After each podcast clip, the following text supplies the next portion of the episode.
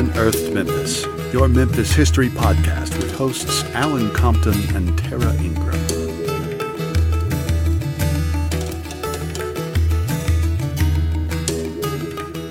Hey, everybody, and welcome back to Unearthed Memphis. It's the Christmas season, and we're a tad bit late with this episode because Christmas. And we've been a tad bit busy, and time just got away from us. It does happen. It does, but never fear, we're back with a new fabulous episode. And even though it's a little weird this year, we're still purchasing gifts for our families, even if we don't get to see some of them in person. Uh, this year we chose to shop small and local. We visited some shops on Broad Avenue and Main Street for several goodies. And also, we've been very good about our mask wearing, Yes. hand sanitizing, and physical distancing because I'm in the medical field, so I am all about safety. That's true.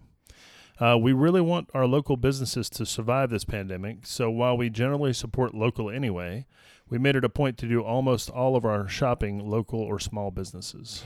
Uh, with the exception of, as my coworker Lisa's kids call it, Kohl's house, because Well. it's it's kind of hard to find your 95 year old grandma pajamas on Etsy. Yeah. So we had to visit Kohl's house.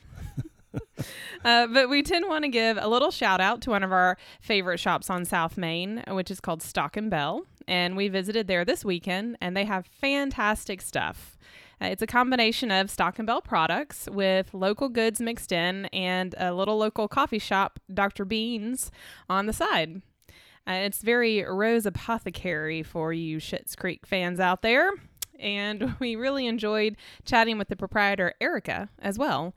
Uh, she was super nice. And while we went in there for gifts for other people, we mostly came out with stuff for ourselves. Yes, that happens as well. Uh, they also have a location on Overton Square as well. They do. They Yes. do. I think it's called uh, Stock and Belle It's Stock and Belle. It's also called Stock and Belle. Overton Square, Sure. in parentheses. The important part is Stock and Belle. Yes. There are other great gift shops too on South Main, uh, such as Prima's Bakery and Boutique and Walking Pants Curiosities, that we enjoy shopping at as well. So don't forget to support your local shops when buying things this Christmas. Also, if you have any local shops or small shops that you enjoy, let us know. We love supporting individuals rather than big businesses whenever possible. And all of this talk about South Main brings us to the topic of our episode. Today we're going to talk about one of our absolute favorite places in Memphis, the Orpheum Theater. Yay. Yay.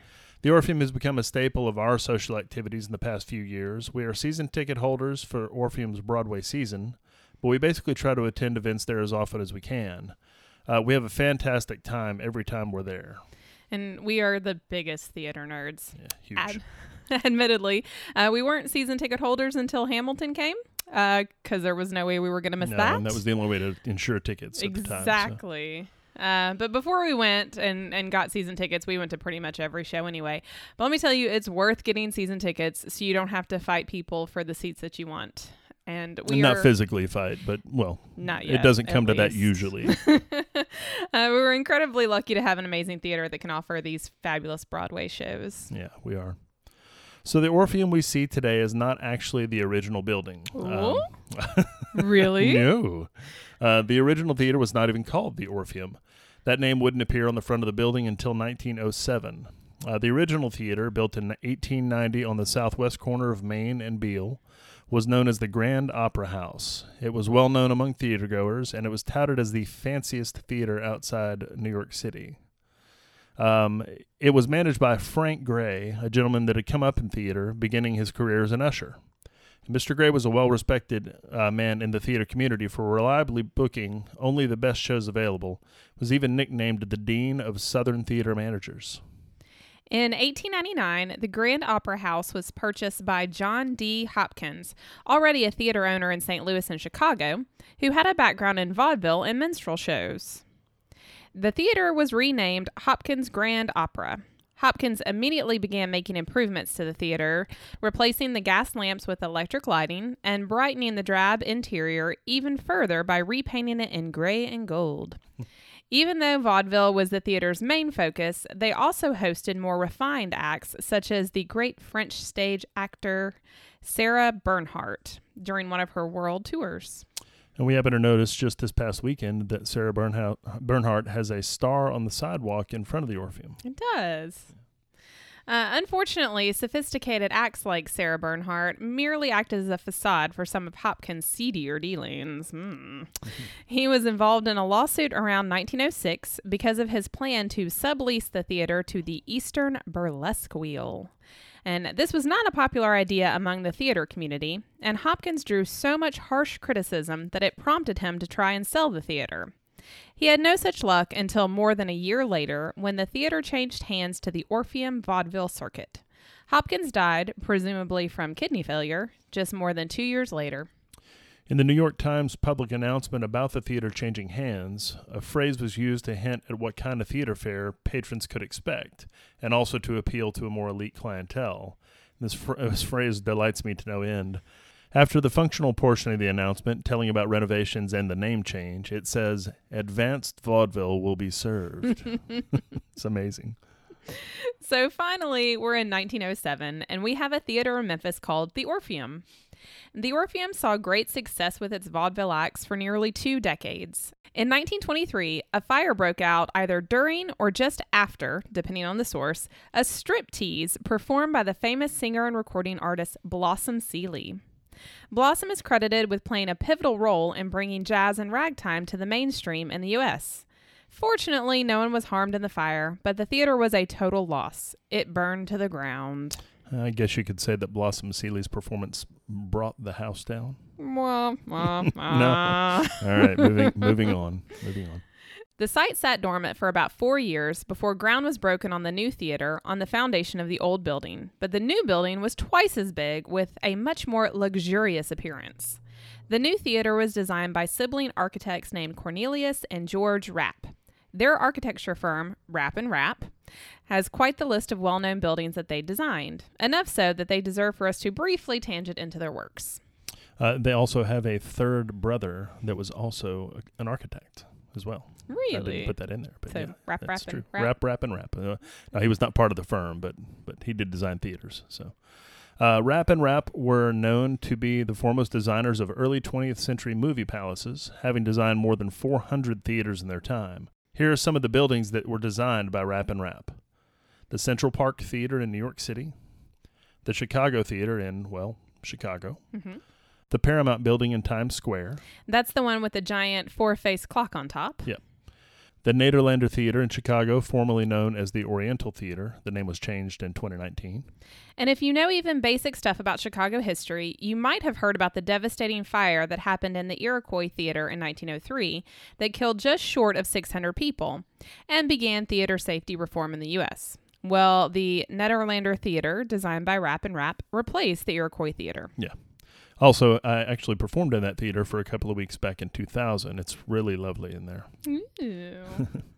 Uh, Rapp and Rapp also designed most of the theaters in the Orpheum Theater circuit. They're all over the United States.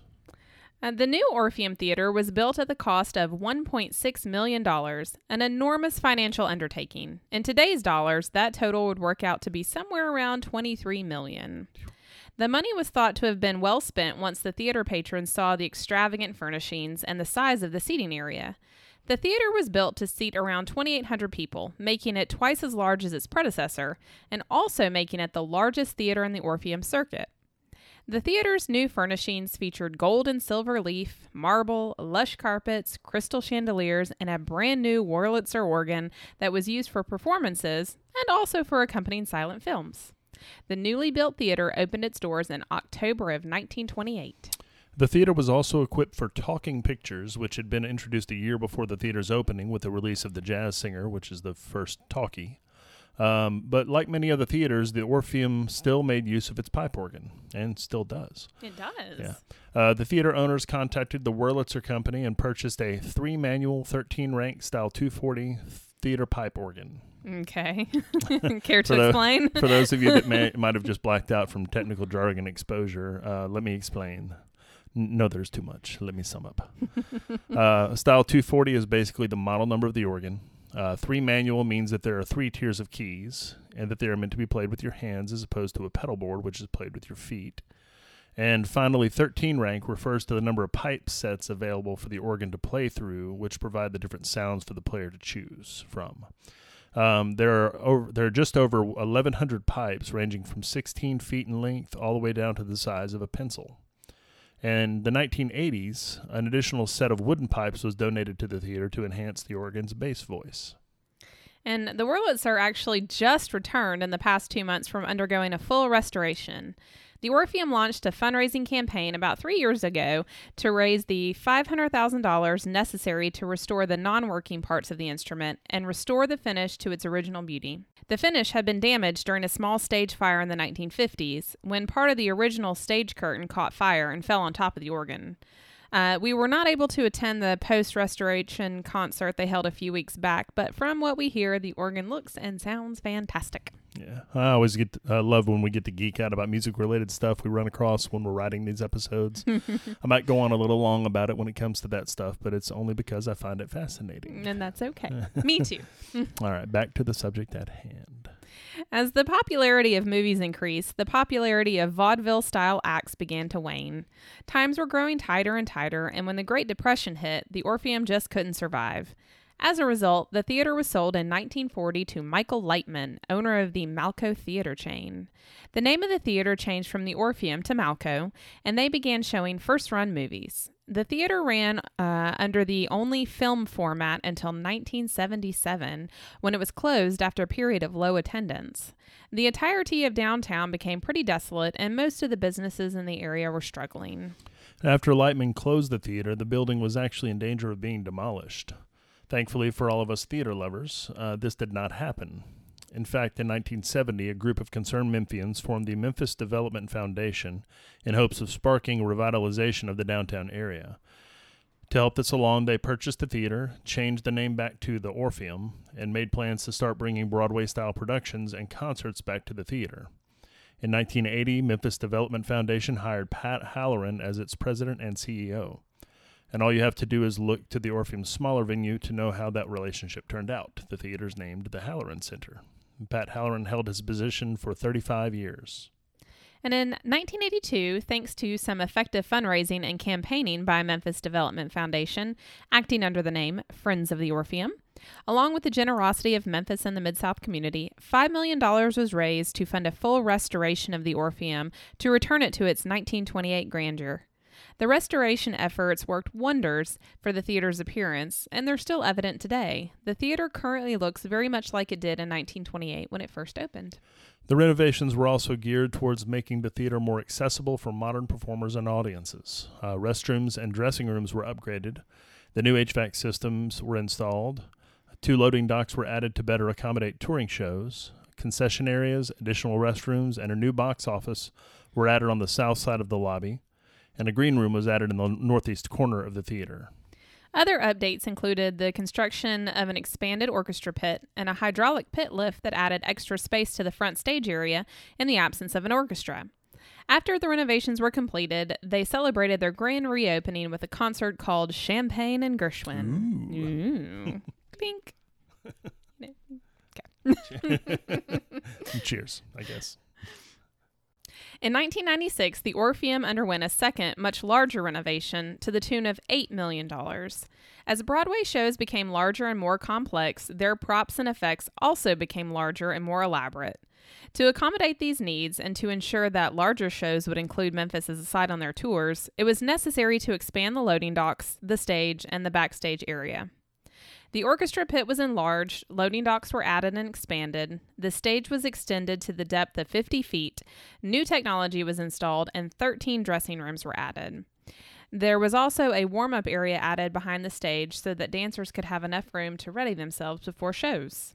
These improvements garnered interest from many of the large, larger Broadway shows, such as Les Mis, Miss Saigon, Wicked, Phantom of the Opera, The Lion King, and most recently, Hamilton.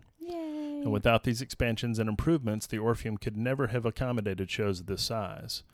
Actually, now that I think about it, the show that I performed with back in the early 2000s, Blast, is one of the shows that probably would have had a very hard time fitting on that stage prior to the expansion. I was no longer with the show when it came through Memphis, but I believe it was back in March of 2003.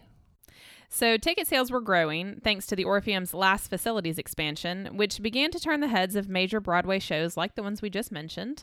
But in addition to this uptick in sales, the theater's community outreach and educational programs became larger than the theater could accommodate within its walls.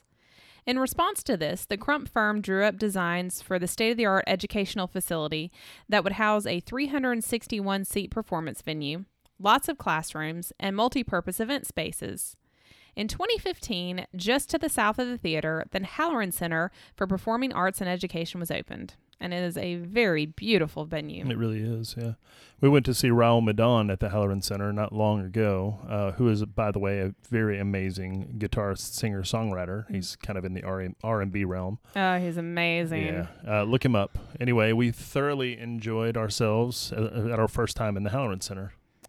This facility has done wonders for the Orpheum's education and outreach efforts. They do such a wonderful job with this. It's always amazing to hear about the events that they host for young people, and we're extremely proud of the work that they do. And so here are a few of the educational programs they host throughout the year for those of you who might not know. The Orpheum Star Council. STAR stands for Students Take a Role. This program gives high school theater students an opportunity to learn what goes into hosting events at the Orpheum. They can assist with hosting the theater's Saturday series of educational events, help to coordinate the pre show and post show events for some shows, and even act as ushers during the performances. Uh, the Orpheum High School Musical Theater Awards show is hosted to celebrate and promote musical theater in the Mid South. Uh, this program is part of the Jimmy Awards, which is a national high school musical theater award uh, program produced by the Broadway League that includes over 40 programs across the U.S. The Mending Hearts Camp, which is a performing arts day camp for young people who have suffered the loss of one or both parents. Surrounded by a group of peers who have suffered the same type of loss, they get to build self confidence and find their creative voice through acting, movement, music, and design classes, culminating in a performance showcase at the end of the camp. Camp SAY, SAY stands for Stuttering Association for the Young, this is a free two day camp involving games and performance activities that are geared towards developing teamwork, communication, connection, and creativity while accommodating the, the evolving needs of the young people who stutter. The Orpheum Theater Group Teaching Artists Training Program trains local artists and educators to harness their artistry and creativity to help create high quality instruction for youth and communities throughout the Mid South. They look for passionate, energetic, and open minded artists who represent diverse cultural backgrounds, communities, and artistic disciplines. And their goal is to elevate the standard for teaching artistry in this area and provide those young people with the skills to develop sustainable careers as teachers while continuing to share their artistry with their community. The Orpheum and the Halloran Center also host field trips, even virtual ones right now, to cater to our current situation, for student groups and many opportunities for teacher professional development as well. And I don't know what other theaters do for their communities when it comes to education and community outreach, but it seems that if they're doing even half of what the Orpheum is doing, that's still a lot. Uh, I can only hope that other areas of the world have this type of participation in their communities from their local theaters. No kidding. So in 2016, the Memphis Development Foundation found itself under new leadership when Pat Halloran decided to retire after 35 years. He was succeeded by Brett Batterson.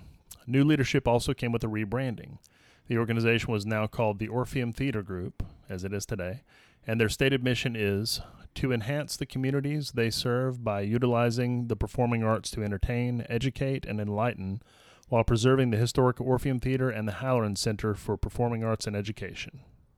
Since then, there's been one more set of renovations completed involving the addition of more restrooms and restoring much of the gold leaf work and repainting the auditorium ceiling. And we can tell you firsthand that the addition of more restrooms has had a huge effect on our Orpheum experience. If you have ever gone to a show prior to 2016, you might have noticed that being able to say you got to go to the restroom during intermission was like saying you'd won a 200 meter sprint. It was. if your fanny wasn't speed walking up the aisle before the intermission house lights came up, you were likely to be holding it for another 90 minutes or so. So we, we really appreciate those restroom additions. Yes, we do. Me especially. Counting all of the spaces in both the Orpheum and the Halloran Center, there are different spaces that are available to rent. Um, people host everything in these spaces performances, company parties, conferences, weddings, receptions you name it, they're set up to host it. The Orpheum provides bartenders and housekeeping, and they have a list of preferred catering services that you can choose from if you rent a space from them.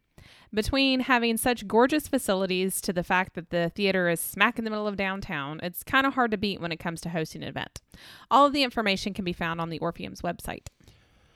Right. So not too long ago, but prior to the pandemic, when the planets aligned and she and I had both uh, both had a weekday off at the same time, we went on one of the Orpheum's daytime tours, and it was fantastic. It was. Uh, these tours are given to by volunteer docents called FOTOs, which stands for Friends of the Orpheum.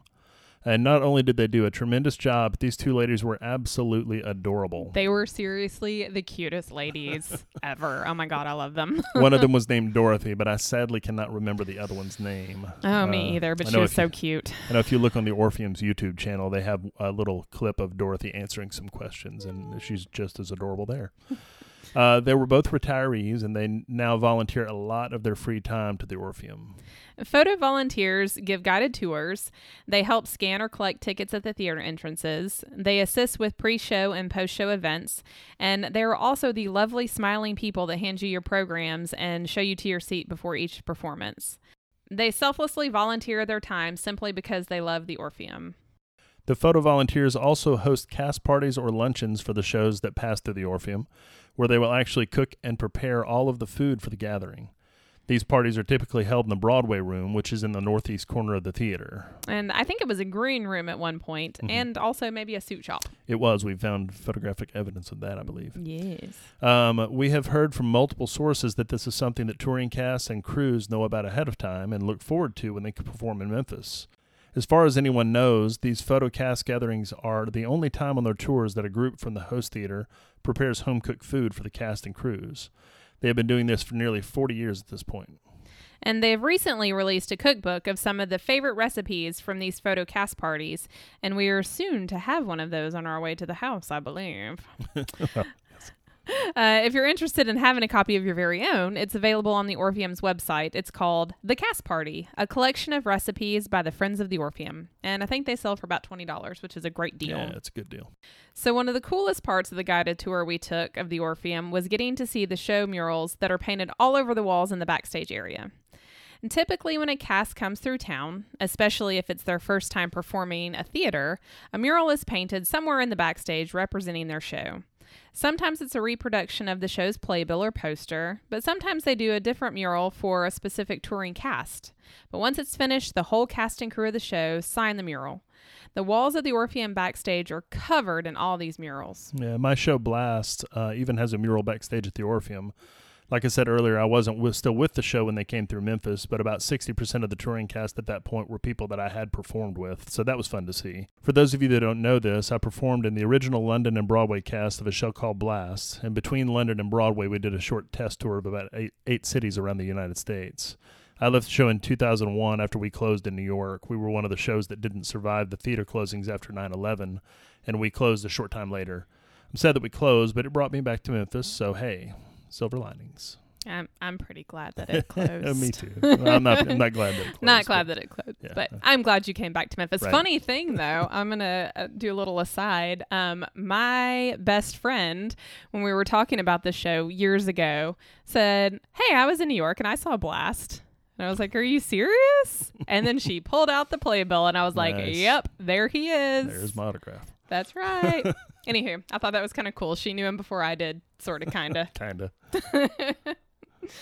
Uh, we would be remiss not to talk about the Orpheum's most popular permanent resident, Mary. And it really wouldn't be us if we didn't lean a little towards the spooky when the opportunity arose, now would we? no, we would not. Uh, for those who have not heard the tales, Mary is the Orpheum's most favorite resident ghost.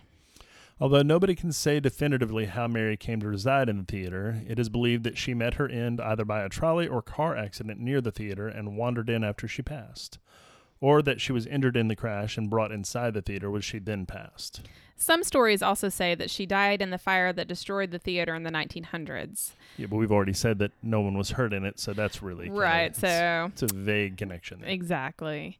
Uh, Mary has been spotted in various places inside the theater, but one of those places is her favorite seat, seat C5 on the mezzanine level. And rumor has it, if you sit in her seat for the performance, you might just be in for a little pestering from a cranky 12 year old spirit. Uh, we won't go into more detail about other spirits uh, that are said to roam the Orpheum because this is a Christmas episode after all, and not a Halloween episode. And we're not telling the Christmas Carol. Right? We are not. We're also not telling a Doctor Who story That's true. Yeah, because all of those Christmas episodes are dastardly. right. Uh, but we'll save that stuff for later. Speaking of Christmas, here's a gift idea for a theater lover in your world. Uh, the Orpheum has a program called Name a Seat, where you can personalize a nameplate to be installed on any seat in the theater. Well, any seat that's not already taken, of course. Right. I don't know of a better way to honor the theater loving friend or family member, or yourself, that's what we're going to do, Yep. uh, than to make an, uh, their name a permanent fixture in such a wonderful theater. At some point, we will do this because I definitely want to be immortalized at the Orpheum. Oh yeah, me too. like we have to have our name there. All right, guys. Thanks for listening to the story we unearthed. yeah, thank you. Uh, this is going to be our last episode for this season. Woo! Yay. Uh, but we'll be back with season two in February. And as always, you can find us on your favorite podcast listening app and also check out our website at unearthmemphis.com. Follow us on Instagram at unearthmemphis, Facebook at facebook.com slash unearth901, Twitter at unearth901, or drop us an email at unearthmemphis at gmail.com. Uh, we love to hear from everyone. Questions, comments, suggestions, corrections, or just general chatter is appreciated and enjoyed. We'd also like to thank you all, our wonderful listeners, for tuning in to hear us geek out about our amazing city. We truly enjoy sharing our research with everybody, and we hope you're enjoying it too. We do feel very lucky that you lovely people have decided that we're worthy of your valuable time.